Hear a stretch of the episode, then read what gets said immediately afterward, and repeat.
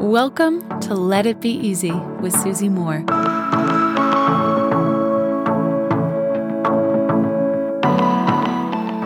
Are you ever too scared to look at something? Now, what do I mean by being scared to look at something? I have two different kind of recent stories that come to mind that are evidence and a good example of being scared to turn away just from a temporary fact.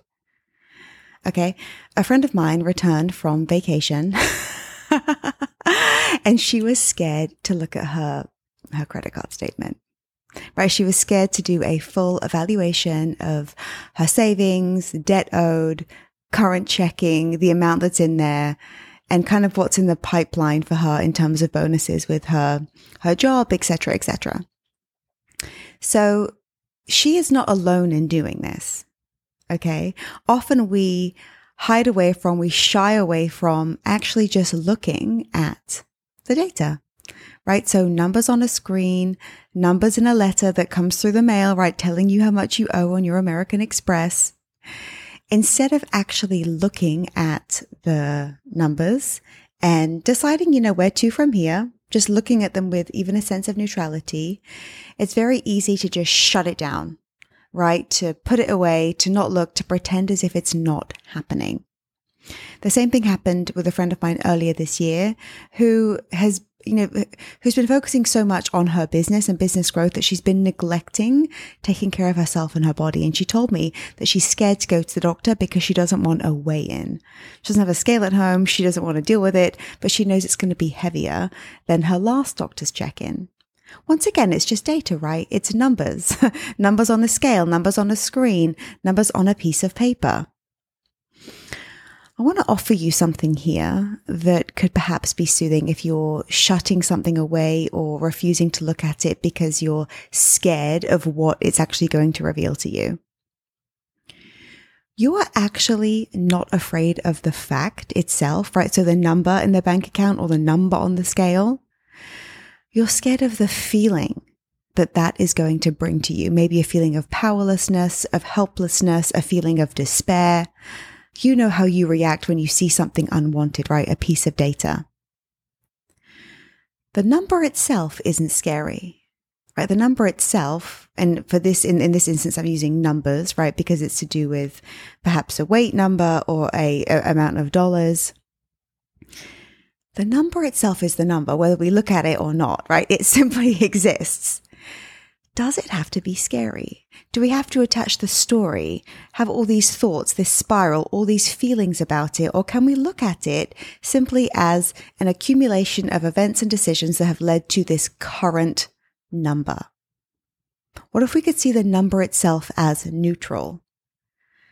And come to the realization that everything is in fact temporary, right? Those numbers are always changing. They're going up, they're going down based on what it is that we do.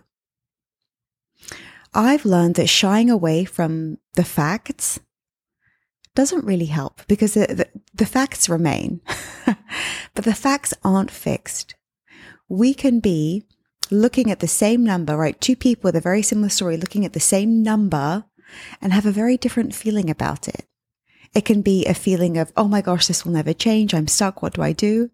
Or it can be a feeling of, okay, this is motivating me. This is showing me probably some areas in my life where, where I want to start making some different decisions, even in small ways. Hiding away from the facts doesn't change the facts.